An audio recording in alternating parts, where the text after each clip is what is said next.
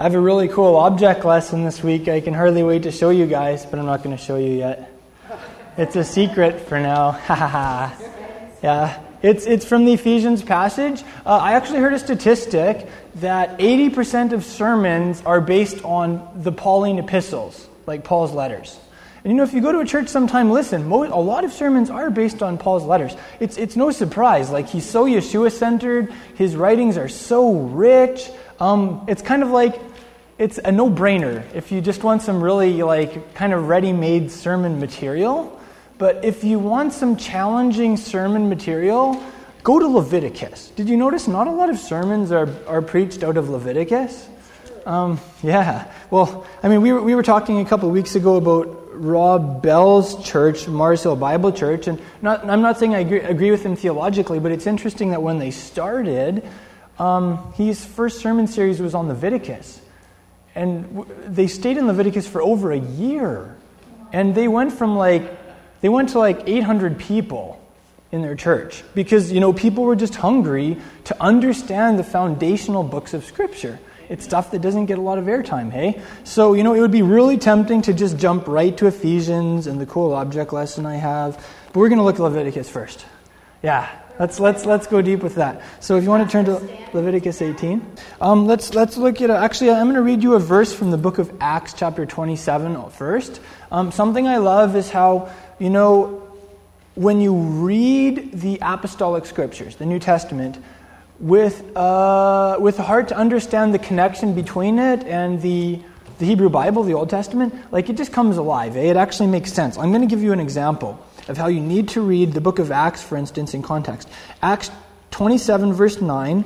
It's like uh, it's Luke's travel journal of him and Paul and uh, their adventures, um, including a big shipwreck scenario and stuff. Anyway, it says, When considerable time had passed, and the voyage was now dangerous, since even the fast was already over, Paul began to admonish them.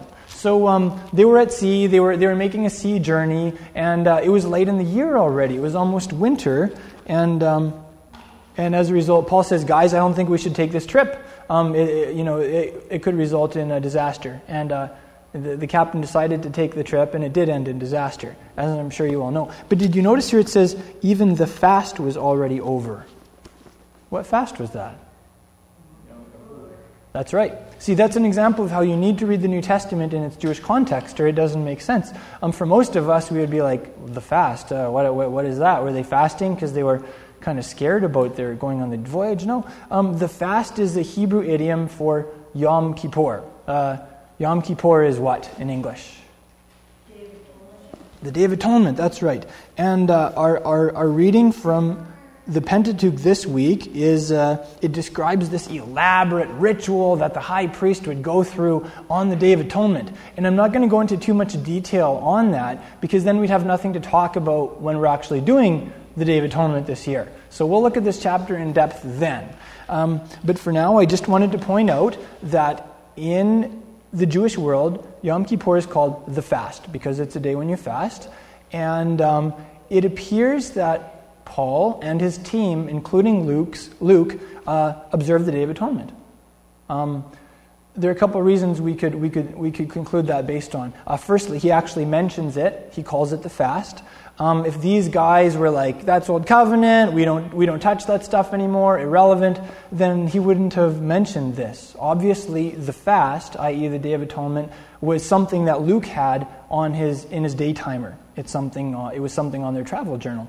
Um, you know, if they were in the land of Israel, maybe you could say, well, they just, he just referenced that because the whole country grinds to a halt and nobody does anything for the whole day. But they weren't in Israel. They were actually on the road. They were traveling, so they were outside of a Jewish community, which means that they must have taken, this must have been um, a practice that they did for themselves. So that's something to take note of. Let's, uh, let's, let's look at what the Bible says about Yom Kippur, the, uh, the Day of Atonement uh, we'll, just, we'll just look at the end here. It, it gives a couple of practical details. Uh, Leviticus 16 29, it says, This shall be a, uh, a law forever, a permanent statute for you. And then it says, okay, in the seventh month, that's like in September, October on the biblical calendar, right? On the tenth day of the month, uh, humble your souls and don't do any work. So uh, that term there, humble your souls, has been understood to mean fasting. So like every year, you know, in my family, we, we fast from, we don't eat or drink anything for the, like about 25 hour block of time. And it's just a time of soul searching before God. It's a time to remember that Yeshua died from my sins and that that is serious. You know, it's like if Yeshua died for my sins, then I'm going to be serious about making sure I'm right with Him in response. Some things like that. So, you know, we read some of these passages, we do some soul searching, uh, maybe do some repenting if we have to make stuff right with God and other people. That's the idea there. Uh, you'll notice here, though, that he says it's a, uh, the Hebrew there is a chok olam. A chok is like a law, and olam is forever. It's eternal, it's everlasting. So does that mean, does that sound like God was saying Yom Kippur is temporary until Messiah comes? Does it sound like God saying this is something for a specific dispensation, and then once the age of grace comes and the church age, then this isn't for my people anymore? No, God said this is, this is forever. It's kind of weird that the stuff that God says is forever is the stuff that we say, ah, that's temporary. Ah, that's done away with now. Like, I, I don't know. I just, I want to read the Bible. I want to believe the Bible, right? So, like, when I read through the Bible, I'm like, wait a minute. If God says this is forever, maybe he was serious. Anyway, um, that's, that's, that's one example from this. He, he, he goes on um, to say in verse 34 now, um, have this as a, a, law forever. He uses the same term, a law forever, to make atonement for the people of Israel for all their sins once every year. So it's actually it's a really special day. It's like the most special day on, on God's calendar. And uh, if you've never observed Yom Kippur before, I, I highly recommend it. Um, our flesh hates, hates fasting, really we will come up with all sorts of theological reasons to not fast on Yom Kippur because our flesh hates fasting. And if for any reason other than that you should do it, just because your flesh won't like it and because it'll be good for you spiritually. You know what I'm saying? It is definitely a Shabbat.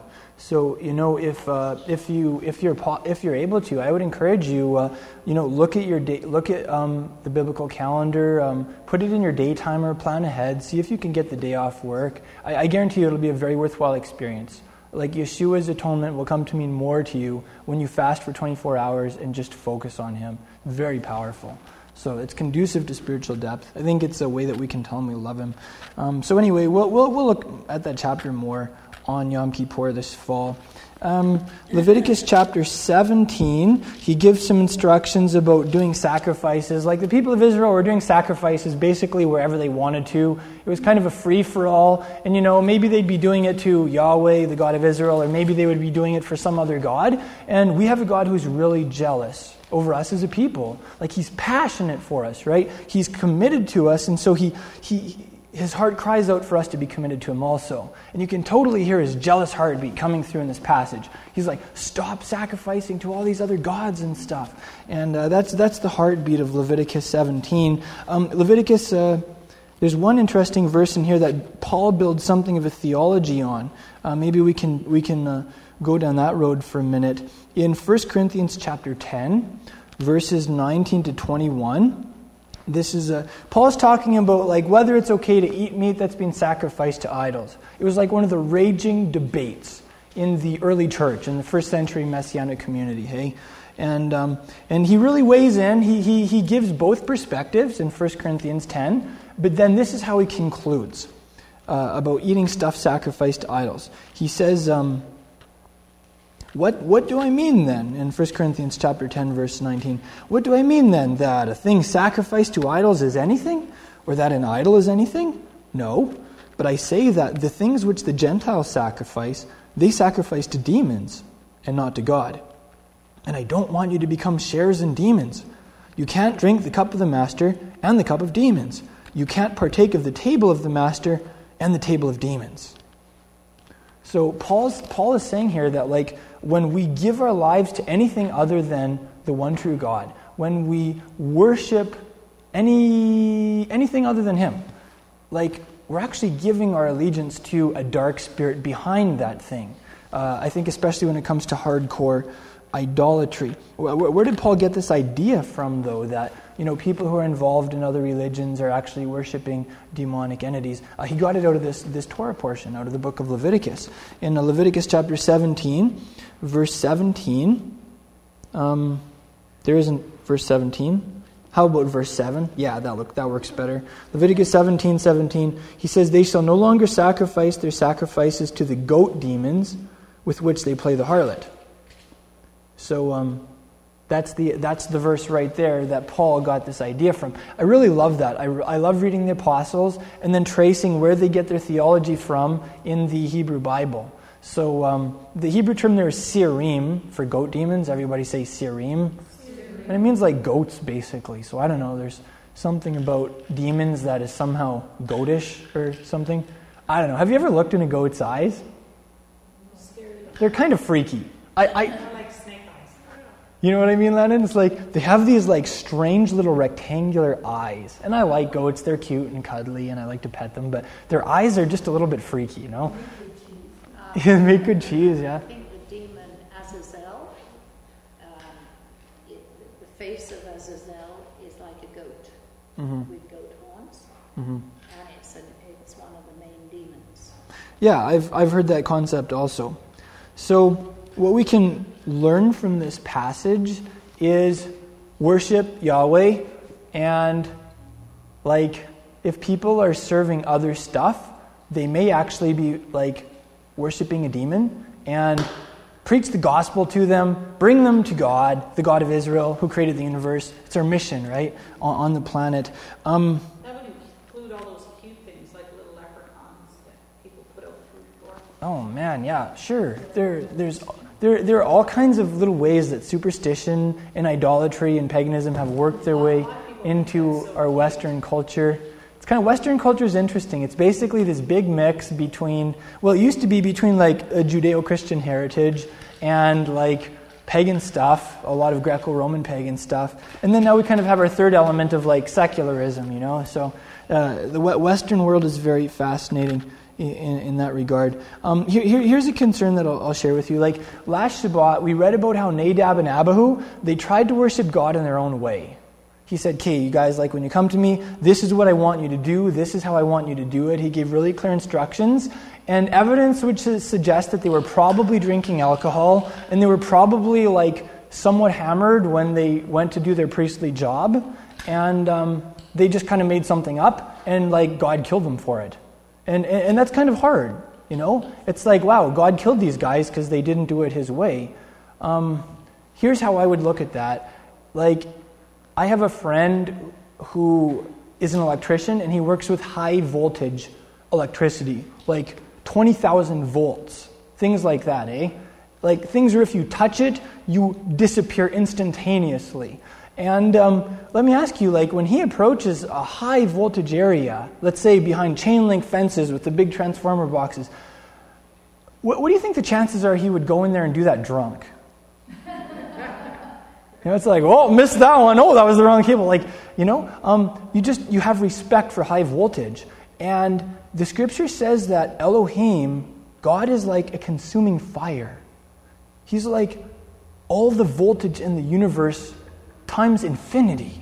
You know, and so like there's this side to him where he's he's warm and he's cuddly and he's loving and we can climb up on his lap and he holds us. And I love that about him, you know? Just like a, a dad and his daughter son, little daughter son. But there's this other side to him where he's holy and he's high voltage and he's dangerous. And you don't just kind of do whatever you want with him because you could blow up or something.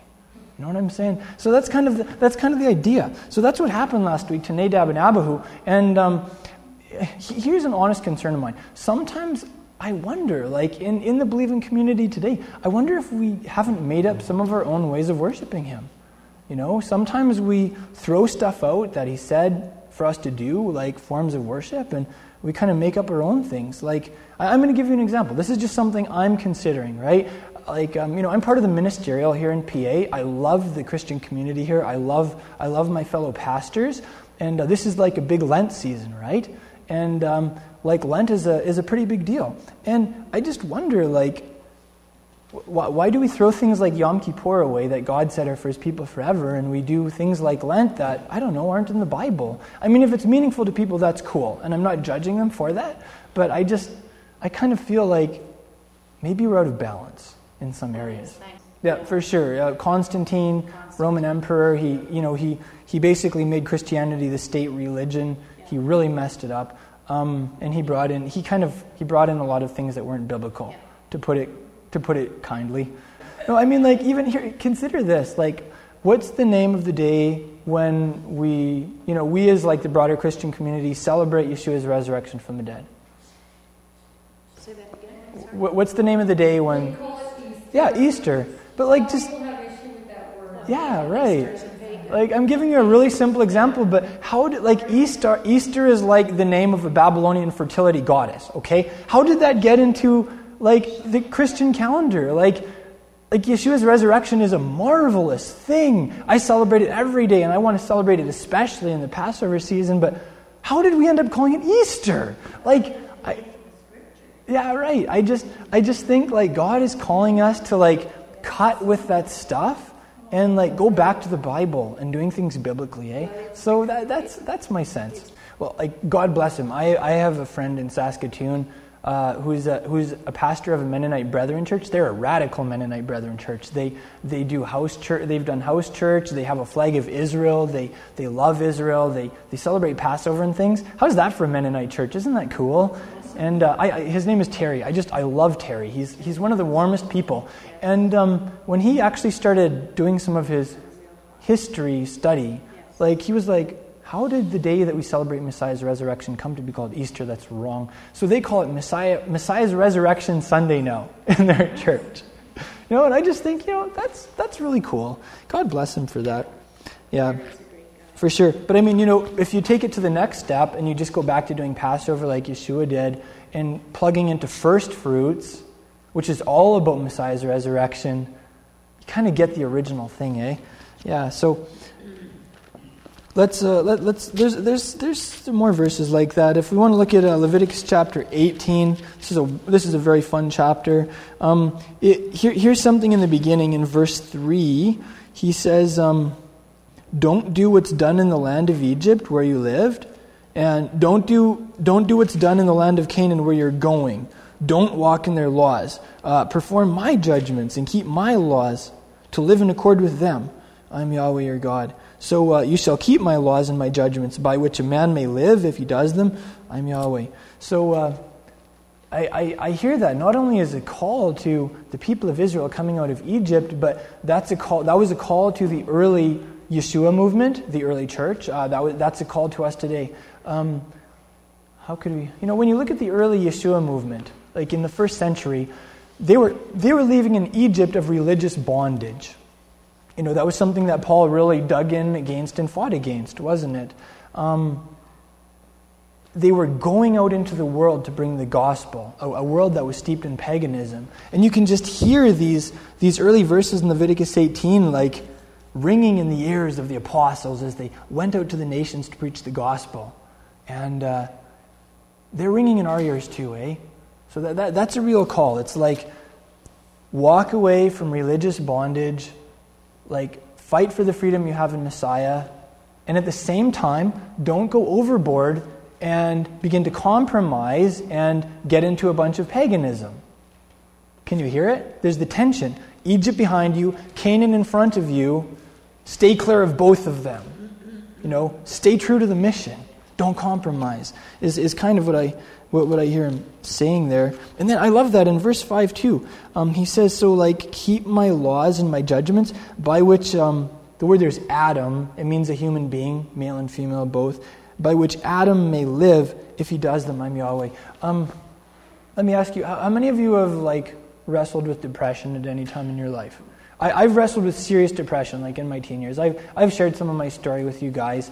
Um, in my opinion, de- a good friend of mine once told me like depression is worse than dying in some regards because it's like this it's like you're dead but you're still alive.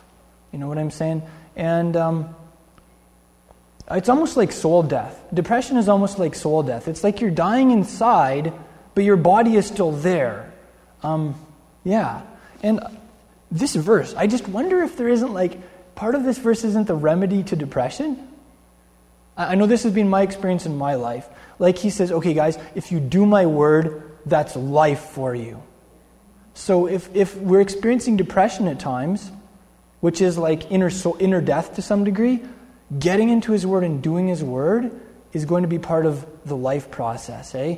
Um, what, are, what are some practical things? Um, I, I found personally that when I get focused on myself and when I live for self gratification, I get depressed really fast. When I forget that I exist to serve my wife, my daughter, my community, like I just don't want to get up in the morning. You know what I'm saying? And so just remembering, like, what's the greatest commandment? Like loving Elohim. And secondly, like loving the people around us, eh? So even that, when we're focused on loving the people around us and serving them, it's going to go a long way towards keeping you far from depression. Uh, that, that's been my experience. And there are, there are other things. You know, Yeshua said, like, cast out demons, like, combat them, resist the devil. Uh, it's something that we do verbally, it's something that we do in prayer. And uh, you know, when, when we do that, when we do that part of His Word, that can help combat depression too. That's been my personal experience. You know, um, so I just look at this verse and I think, man, that's really practical. You know, there's life in His Word. When we do His Word, that's when we'll find real life. Yeah, it reminds me of how Paul talked about the Scriptures, which are able to impart wisdom to you that will result in salvation. It's like there's like a, a flow chart, you know. The scriptures will impart wisdom to you that will ultimately like result in salvation. And I, am not teaching salvation by works here, eh? Like Yeshua saved us, Yeshua is saving us, and it's only by grace. But there is that part where like it says, whoever calls on the name of Yahweh will be saved. You know, he said if you confess with your mouth the Master Yeshua, you'll be saved. So it's not like we just like go belly up and get all like limp and passive, you know. Um, there's very much a part for us in this thing. We pray, we cry out to Him in desperation, we confess His name and who He is in prayer, and uh, and He responds. He comes through for us. Yeah. So, um, okay, then like Leviticus, the rest of uh, this chapter, it lists all of these forbidden marital unions and uh, sexual expressions. Like, I don't know, if you're squeamish or if you kind of have a Victorian outlook, uh, this chapter will make you squirm. Um, you know, it's, it's pretty explicit. It, it like bans incest and bestiality, a lot of really gross things. And um, you have to remember, like, the Torah is the legislation of Israel. So some of it is like really, it's like personal devotional material. Some of it is just national law, like that would stand in a court, right? So, like, incest is forbidden in this chapter, for instance, just like incest is forbidden in uh, the Canadian Criminal Code, right? So some of this is like the Israeli Criminal Code, uh, you could say. And sodomy. Yep, for sure. That's one of them in here. Here, uh, I was I was on someone's blog this week. There was this guy, and he was really mad about a pastor named Mark Driscoll um, in Seattle, Washington. Mark Driscoll has like a really big community, and they're really reaching their city for Yeshua. And I love how Yeshua centered his preaching is. But this, this guy on this blog was really mad because Mark Driscoll actually had the chutzpah to mention lesbians and prostitutes in his sermon. And I guess this guy's like wife and kids were in the car and they turned on the Christian radio station and, and Driscoll was preaching and he actually mentioned lesbians and prostitutes in his sermon. And this guy's kids heard those words. And he was really mad about that, eh? And I was like, ah, man, like, do you read the New Testament to your kids? Like, there are prostitutes on every second page. Like, you know, Yeshua was like helping to rescue them and bring them to healing and stuff. So I, I don't know. It was it was kind of an interesting rant on, on that guy's part. Um, yeah, right. I don't know. Like there, there's some stuff in this chapter where I don't know. I could see how parents would maybe almost be a little nervous about their children hearing about it. And if anyone's like joining us on the live stream, no worries. I, am going to stay sensitive with this chapter, so um, this will be a child-friendly sermon, just so you know. But um, but like here, here's something interesting in Deuteronomy chapter 31, verses 10 to 13. God explicitly says that every seven years, the whole nation goes up to Jerusalem for Sukkot, like the festival of booths and the, the whole Torah is read to the whole nation. And he, not just the guys, not just the adults. He mentions like the men, the wives, and the kids. So, you know, according to the Torah, this whole thing is to be read, even to children.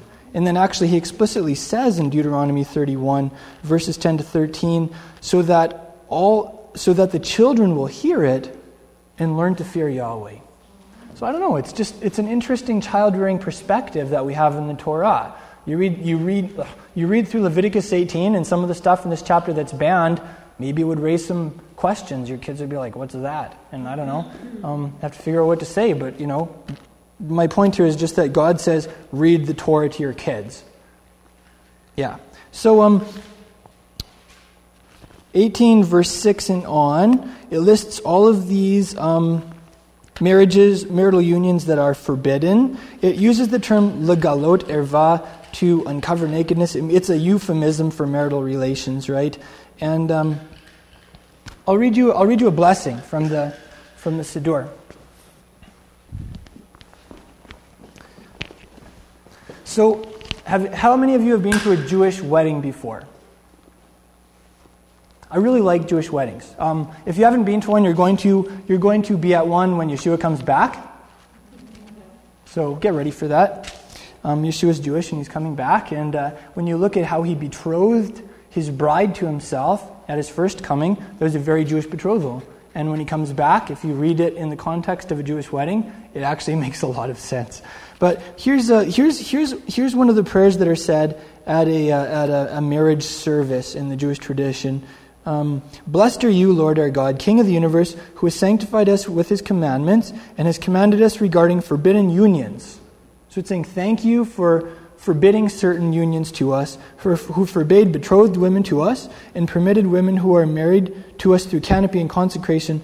Blessed are you, Lord, who sanctifies his people Israel through canopy and consecration. So, when, so you know, in this blessing, it just says, Blessed are you who has forbidden certain unions to us, is, is the idea. And the inverse is if some of these are, are off limits, then some are on, on limits. Is that a term? And, and that's entirely available and, and, and holy, right? Marriage is a holy thing. Um, some of these you'd be like, as if that would ever happen, like a guy marrying his father's wife, his stepmother or something. Be like, that's just weird. But guess what? In the early Messianic community in Corinth, Paul had to deal with that. Some dude like moved in with his, I don't know what was going on. And um, Paul had to address that in 1 Corinthians chapter 5, right? And he actually, the way he handled that was a very Torah based way of handling it um, in terms of how they applied discipline to that guy. Um, then it says, like in 18, that's in 18 verse 8. Um, 18 verse 9, it says, Don't marry your sister or your half sister. No da, right? Um, we forget very quickly that, like our forefather in the faith, Abram, he married his half sister. So that was, you know, that wasn't allowed after Abram, right? I, was, I don't know if it was a one time situation or whatever. Um, then in 18, verse 18, it says, Don't marry two sisters. It's smarter to just marry one woman and stay with the one woman, okay? But, you know, in that context, whatever. Um, so don't marry two sisters. Interestingly enough, what did Jacob do? He married two sisters, and it caused him a lot of trouble and heartache um, for everyone, eh? It's just interesting that, like, Abraham and Jacob, like two of our forefathers in the faith, two of the heroes of Israel, both of them had marital unions that later became forbidden, and for good reason. So. Who did the sons of Adam marry? Who did the sons of Adam marry? I don't know. The Bible doesn't say. Maybe that's they didn't have the word, they didn't have the Torah, so they, they did what came natural Yeah. instead of what came godly. Um, there's one very practical thing here that I think um, should be given more attention in, in the broader believing community. Um, something that's explicitly forbidden is like having relations with your wife when she's on her period. It says that very explicitly in Leviticus 18, verse 19. That's, you know what, that's really considerate of, of our Creator. You know, he, he tells husbands, guys, when your, hus- when your wife is like having her time, give her some space, show her some respect. I, I, appreciate that. There's wisdom in that. And um, unfortunately, when we just throw the law of God out, in the process, we throw out a lot of practical wisdom like that. We, we throw out some instructions that are created to help husbands be sensitive. Um, in Leviticus chapter 18, verse 21, um, he mentions this horrible thing where people would actually sacrifice their children to idols. Horrible, horrible. And um, he says doing that really desecrates the name of Yahweh. Like if you say you are one of his people and you do things like that, that's horrible. It reflects very badly on him and on his image, eh? And you know what? Maybe today we don't do that, but in our culture, we do kill our babies before they're born. And it's the, in my opinion, it's the same thing. We're sacrificing our babies on the altar of hedonism, on the altar of career pursuits, on the altar of choice, and it's wrong. So, you know what? People did it then, people do it today. It's the same spirit, and it's an offense to, uh, to God's holy name. Um, sometimes I think, sometimes we as parents, we sacrifice our children not physically, but we'll maybe kind of sacrifice our relationship with them on the altar of, you know, having a higher income. So, you know, you cart your kids off to the daycare, you get a double income family, so you can have more toys. And you know what? That's sacrificing our kids too. And we do that in our culture. Um, I, I, I really admire, like, a lot of homeschooling people that I know where they've said, you know what, God is calling us to be full time parents, and we want to pour ourselves into our kids. We don't want to just send them off to a, a, government school and have someone else teach them about life. That's, that's our calling, that's our passion, you know, and, and uh, a lot of homeschooling families will, will, will, will, uh, will do that, and, and I really admire that. I mean, I come from a homeschooling family myself, so I, I saw that in action, and I really appreciated the sacrifices that my parents made so that they could like answer God's call to really be there and pour into my life, eh? Leviticus 18:22 says that homosexuality, God calls it a toiva, an abomination. Um, that that gets a lot of airtime in uh, you know in the Christian community. What doesn't get a lot of airtime is this same word, abomination, is used in reference to eating pork products in Deuteronomy chapter 14. I, I, think it is. Lists like all of these animals that God says is unclean. And I just think, you know, if we're going to quote some verses from the Old Testament, I think we need to quote all the verses. So if God says that homosexuality is an, is an abomination, he's right. But let's, let's also remember that he says that eating swine's flesh is an abomination too, eh?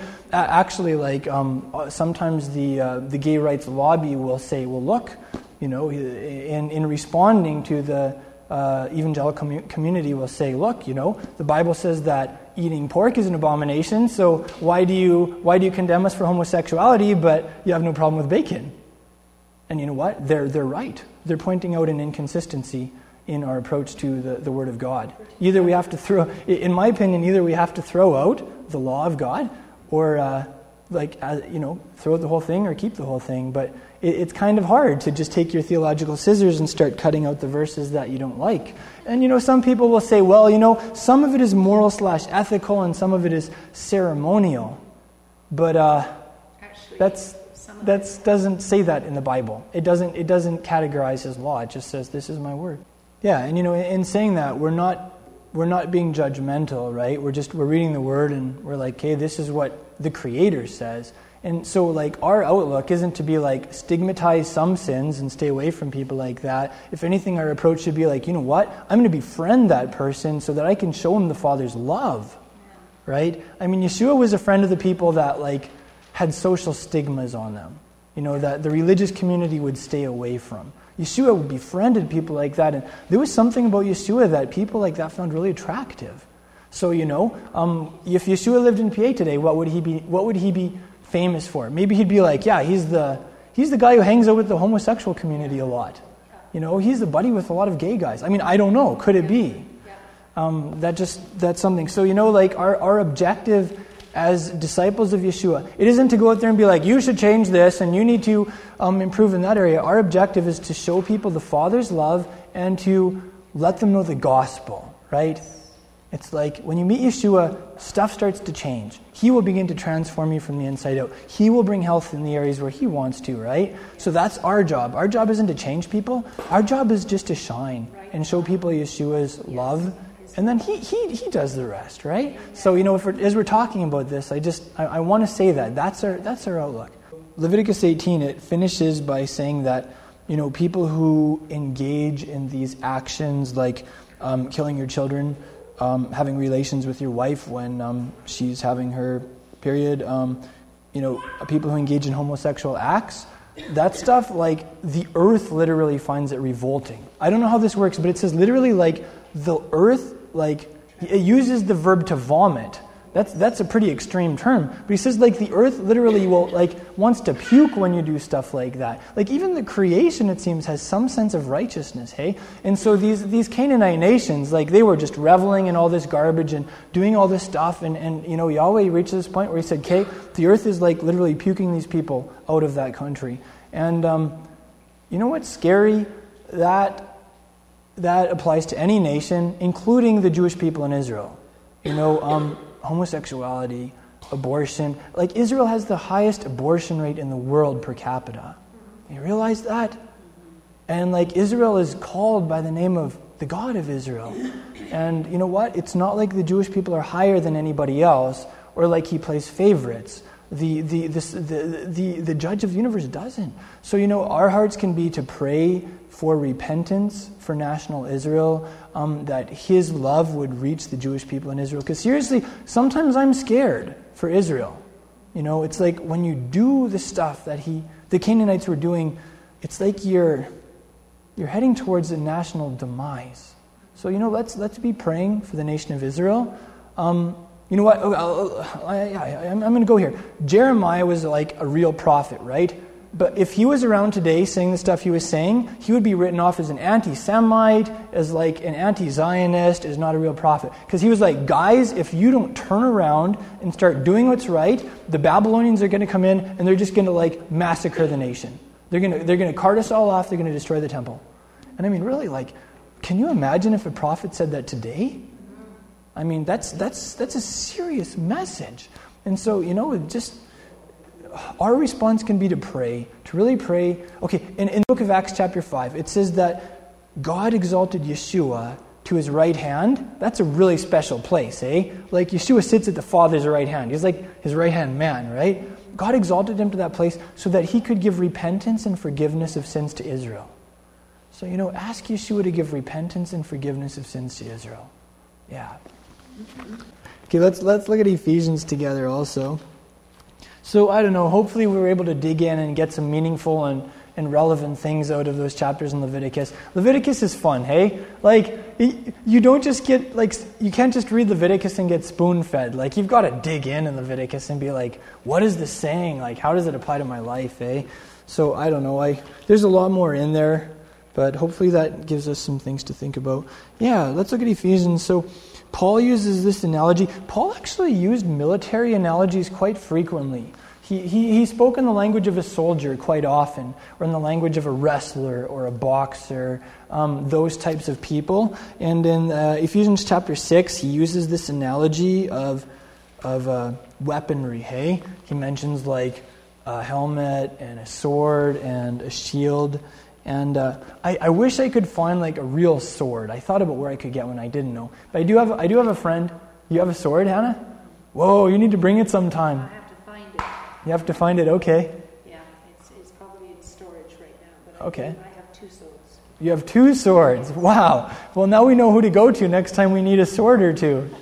Thank you. Um, so I, I, did talk to a friend of mine who's a knife connoisseur, and he, he gave me a pretty nice double-bladed knife for you all to to see as an illustration. So I thought it was pretty nice anyway. So maybe while we're uh, while we're reading, while we're looking at some stuff in Ephesians, I'll I'll just pass. You can pass this around and look at it if you like knives. I really I like knives, so I thought it was a pretty sweet one. Um, and it says somehow like like okay, this is pretty short, right? But it's still a pretty nice blade. And um, if you can imagine something like this, but three feet long. Like Paul says, that's a picture of the Word of God. When you study the Scriptures and when you quote it, like that's it. That's what it's a picture of. So I don't know if any of you want to maybe have a look at that. I don't know if some of you even want to. Knives are kind of scary. You guys want to see that? Just please don't cut yourself on it. I had like I had I had a folding knife and like Genevieve wanted to see it once, and it was really sharp, and she cut her hand on it, and I felt so bad. So, anyway, please don't do that. But anyway, that's, that's a picture of the Word, all right? Just imagine it about three feet long or something. So, let's just uh, look through some stuff in Ephesians for the next 10 minutes or so here.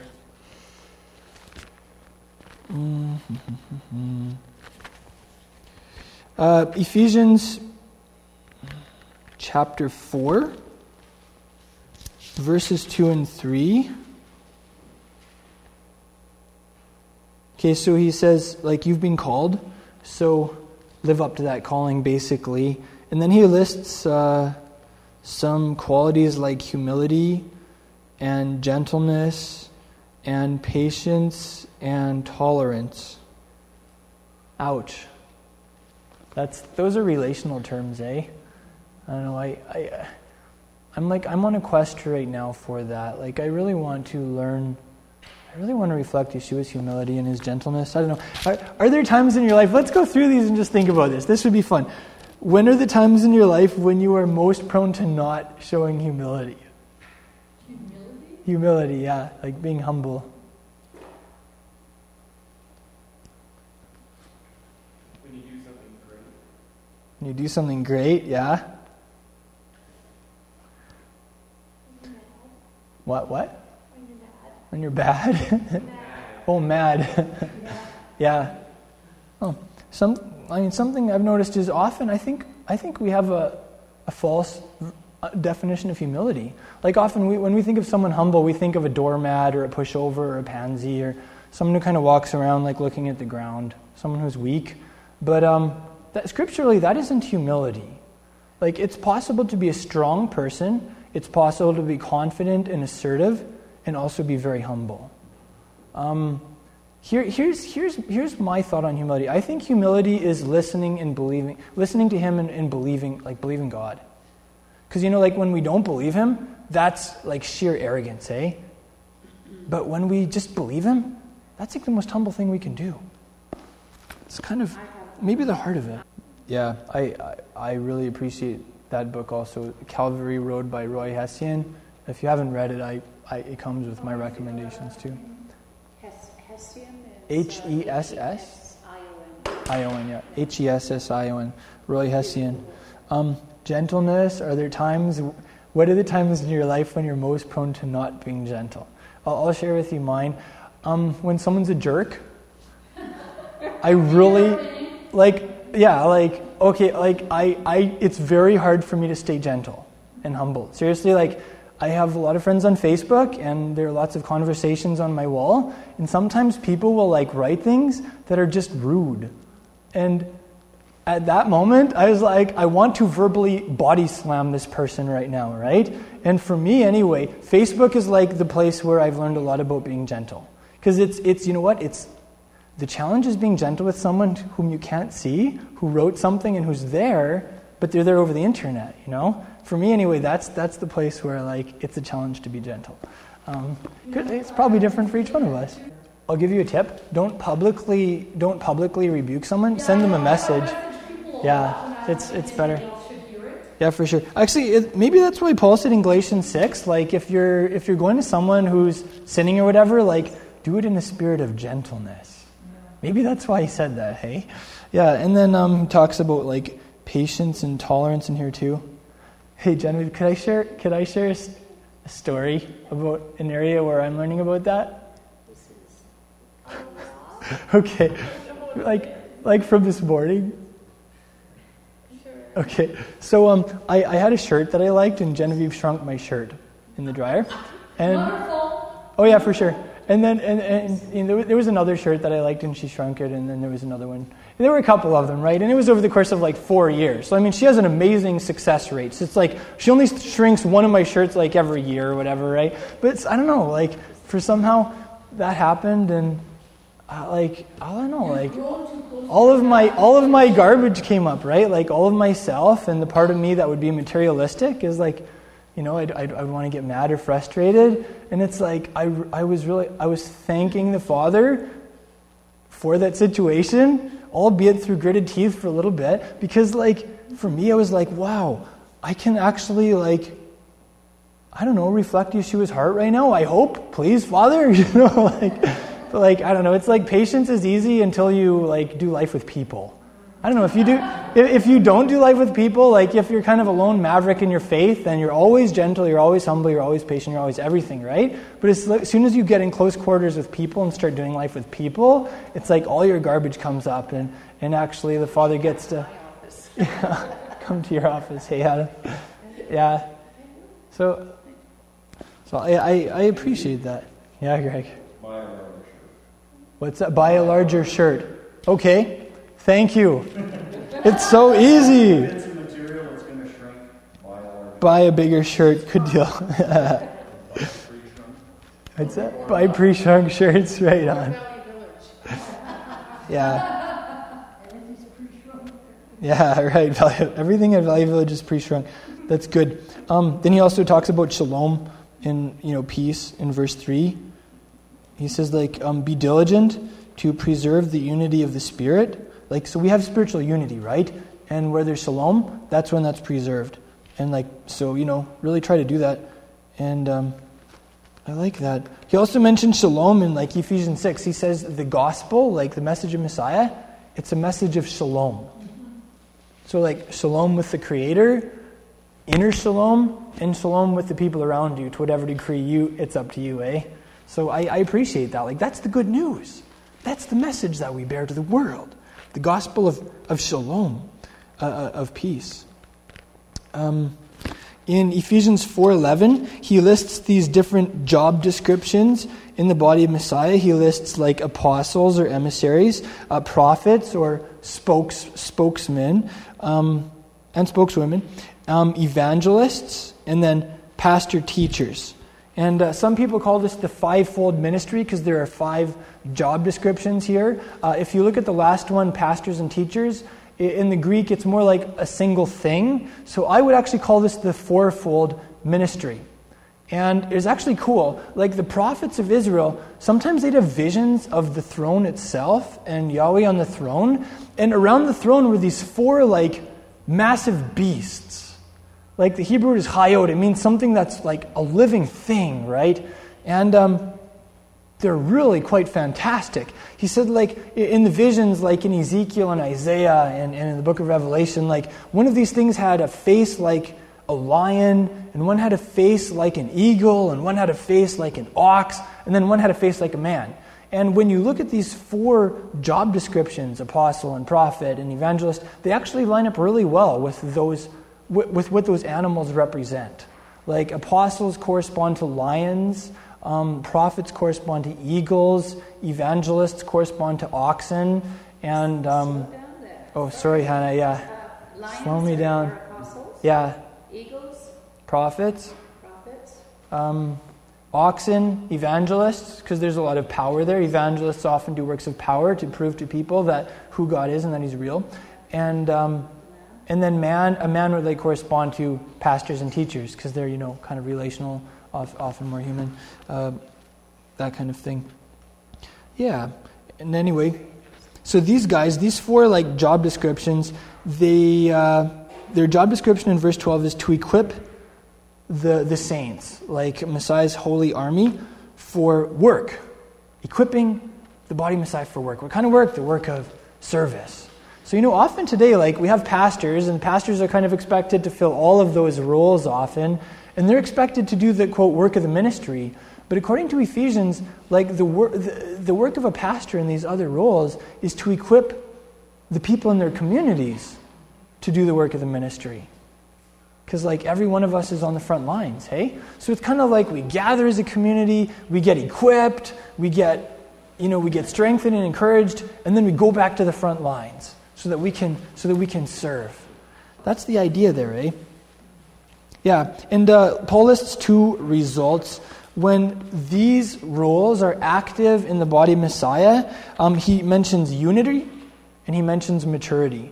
So the role of, like, for instance, apostles and prophets, when they're active in the body of Messiah, they're there to bring the body to unity and to maturity.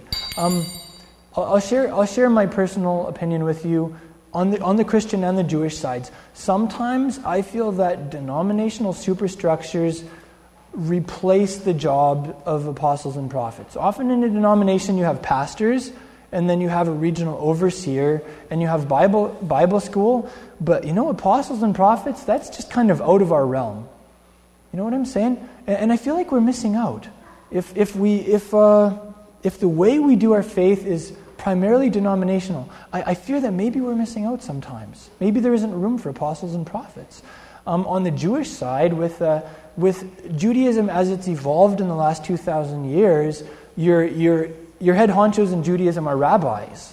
And rabbis, in, in some regards, the Orthodox Jewish system is designed to not need prophets and not need apostles. Um, it's the way it is. There's this story in tr- Jewish tradition where, like, where they say basically, if there are like a thousand rabbis and they say this and they have this opinion, and there are a thousand prophets and they're actually speaking for God, it doesn't matter what the prophets say, the rabbis are right. Is essentially what that says. So, you know, I, I, I personally feel that in both religions, in Christianity and Judaism, there's some things that we have to leave behind so that we can move into like operating with real apostles and prophets. And I want to see that. I really want to see that. Yeah.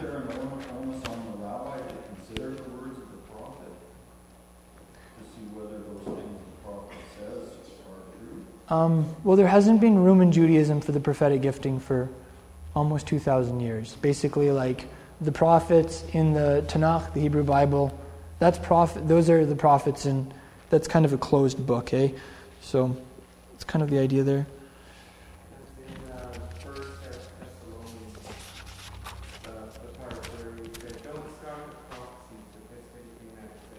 Right. Ex- that's excellent, yeah. Okay, um, let's. What's that? I just said yay MK. Missionaries kids know more than me. Yeah. So that's why God made me a grade two Sunday school teacher I had three of them right on. Yeah. Okay, let's let's let's touch on two more things. In Ephesians chapter 5, verse 18. Um, this is what Paul says in Ephesians 5:18. He says, um, "Don't drink wine, for that is dissipation, but be filled with the Spirit."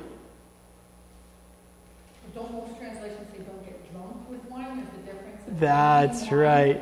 That's kind of a game I play with our congregation, Kathy. I, I deliberately misread verses just to see if people will catch me.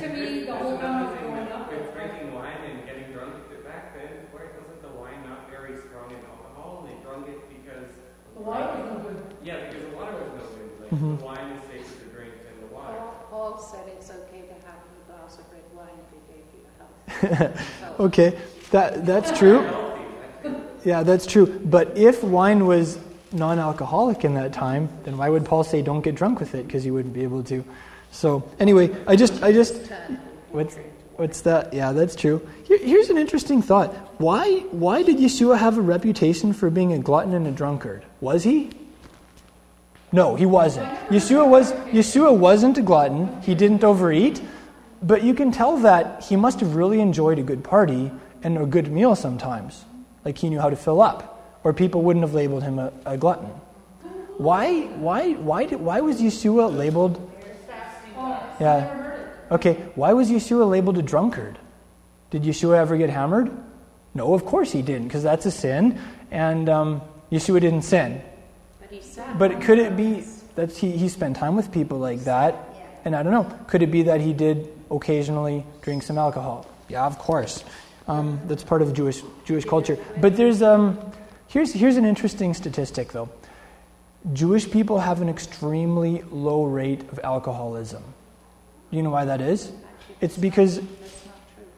Okay. Okay.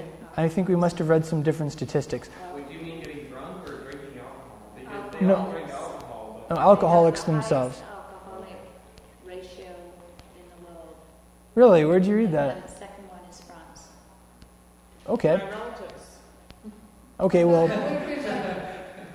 Um, uh, from what I know of, okay, hold on, hold on. I, I, I don't know about that, Hannah, because like from everything I've seen of the Jewish world, there's a pretty low rate, and I've read some pretty good statistics. We can differ on that. I'd be happy to differ. But the point is, in the Jewish world, there's a place for alcohol, but it's not for self gratification. It's it's it's like generally drunk in a holy context. So, you know, you begin the Sabbath, um, you have a glass of wine, and you bless God for it, and it helps make Shabbat special. Um, there's like there's a place for it, right? And and that place isn't to be abused. And the Nazarites were another social class that were teetotalers, and that was a that was a very respectable thing. So I think you know in this whole discussion we can just conclude with Paul. He said, you know what? I really go out of my way to make sure that I don't offend anyone or cause anyone to stumble. I'm free, but I serve people with that freedom, right? So that's the, that's the idea. I, we want to err on the side of not causing people to stumble, right? We have, you know, each one of us has their own level of personal conviction or whatever about that. Okay, let's, let's just finish with this thought. In Ephesians chapter 5, Paul says that the relationship between a husband and wife is actually a picture. It's a picture of our relationship as the bride with Yeshua, as our groom who betrothed us to himself and who is coming back for us for the biggest Jewish wedding in history. I like that Jewish wedding theme. I never really thought of that until today. But anyway, he gives a couple. He gives a couple of practical instructions. Um, let's start with the husbands. He says, like in verse twenty-five, he says, "Okay, husbands, love your wives as Messiah loved the congregation and gave himself up for her. Um, I haven't even been married for four years, so I don't feel like I'm qualified to teach on this, but I can look at it and maybe share a thing or two that I've been learning on the journey. Um, I, you know, I really admire some of you guys have been married for a long time, and I, I, re, I really admire how you treat your wives. Um, so I don't even feel like I, I'm qualified to really teach this, but we could look at it together for a second. Um, he said, it says in verse 26 so that he might sanctify her, and that Hebrew word means to make something special, hey? So it's like Yeshua has made you as his bride special. And, you know, on, in, in, on a marriage level, how can we as husbands tell our, our, brides that they are special? How can we make them feel special? Um, just kind of breaking down this idea. Um, then in, in verse, in the next thing he says is like, Yeshua cleansed us as his bride by washing us with the water of the Word. So, you know, if you're ever just feeling dirty inside or gross or dead, just open the Word and let Yeshua wash your soul with the water of His Word. That's the idea. Um, in, in a marriage context, you know, when we as husbands can just share what we're reading in the Bible with our wives, share with them insights that we have, um, pray with our wives, that's washing your wife with, with the water uh, of the Word. It's a picture of what Yeshua does uh, for all of us. Um, then he also uses two verbs, nourishing and cherishing. Nourishing is like feeding, right? And, um, you know, in, in, in the marriage covenant, in the Jewish uh, wedding document, the ketubah, a husband promises to provide food for his wife, to nourish her. On a deeper level, like, you know, Yeshua nourishes us with his word. That's something that we all experience. And in a marriage, a husband can ask himself, like, how can I nourish my wife? How can I nourish her mentally? How can I nourish her emotionally? How can I nourish her spiritually? You know, it might be like um, there, are, there are tons of creative and also traditional ways of doing that. I'm not going to go into all the details. Um, yeah, maybe that's about doing the cooking. That's what it's about. The husband nourishing his wife means to do the cooking and to feed her.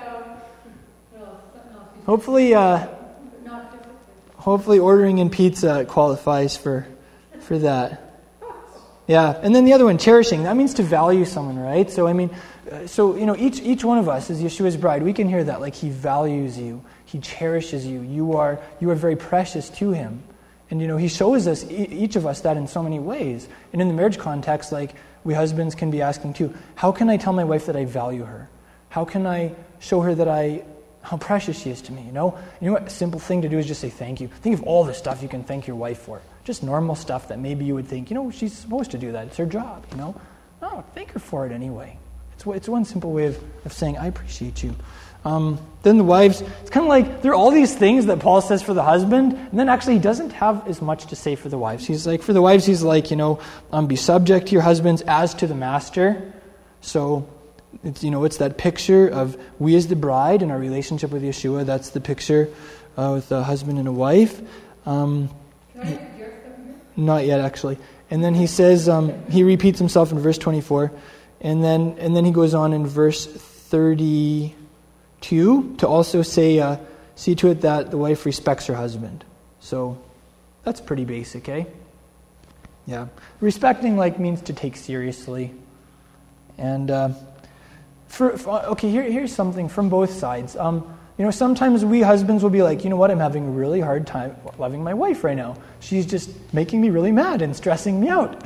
And, you know, husbands feel like that sometimes. Sometimes wives will be like, I'm having a really hard time respecting my husband right now. He's doing things that I think are dumb or, or whatever, you know. Um, but you know what? It's still true. Paul still said, love your wife, respect your husband. And here's, here's the challenge. Like, this is true with parents also. We talked about this a couple months ago. God said, honor your father and your mother. You know what? Your dad might be in prison doing life for murder. Your mom might be like an upper level witch in a satanic co- coven. And you know what? That doesn't matter. You can still honor your parents. You don't have to honor what they've done. You can honor their position because that position was created by God. So, you know, um, it doesn't matter if my parents or if your parents have failed you, you can still honor that position of father and mother. It's also true in a marriage, you know. You can simply honor the position of wife and love that position, even if maybe on a human level things are not perfect. And you know, a wife, and uh, correlatively, a wife can, uh, can respect her husband. Maybe some of the things he does are things that she disagrees with or whatever, but a wife can respect her husband's position because that is a picture of Yeshua and his relationship as our husband. So, um, yeah, that's, that's, that's, that's what I would say on a practical level. And I mean, really, seriously, when it comes to some basic things in here about, okay, like I'm a husband, right? When I read it, like Paul's just saying, love your wife and all of these things, like I can't do that on my own. Seriously, like I am an empty shell. I can get really mad. Um, I'm a very arrogant person.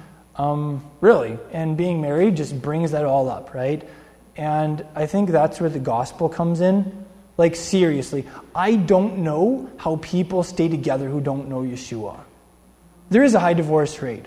It makes a lot of sense. But seriously, like, because Yeshua makes all the difference in a relationship. Like, Genevieve and I will pray together some mornings and we'll be having a hard time, and I'll, and I'm like, man, does that ever drive me to Yeshua? And be like, Yeshua, I pray that you'd continue to save us. I pray that you'd continue to make my heart new. I pray that you'd continue to give me your humble heart, you know? You shed your blood to redeem my marriage, to make it a marriage that honors God and that reflects His glory. And I'm putting all of my stock in that right now, that you shed your blood so this could happen, you know? And, and He's the one who pulls off the redemption, right? He's the one who does the salvation.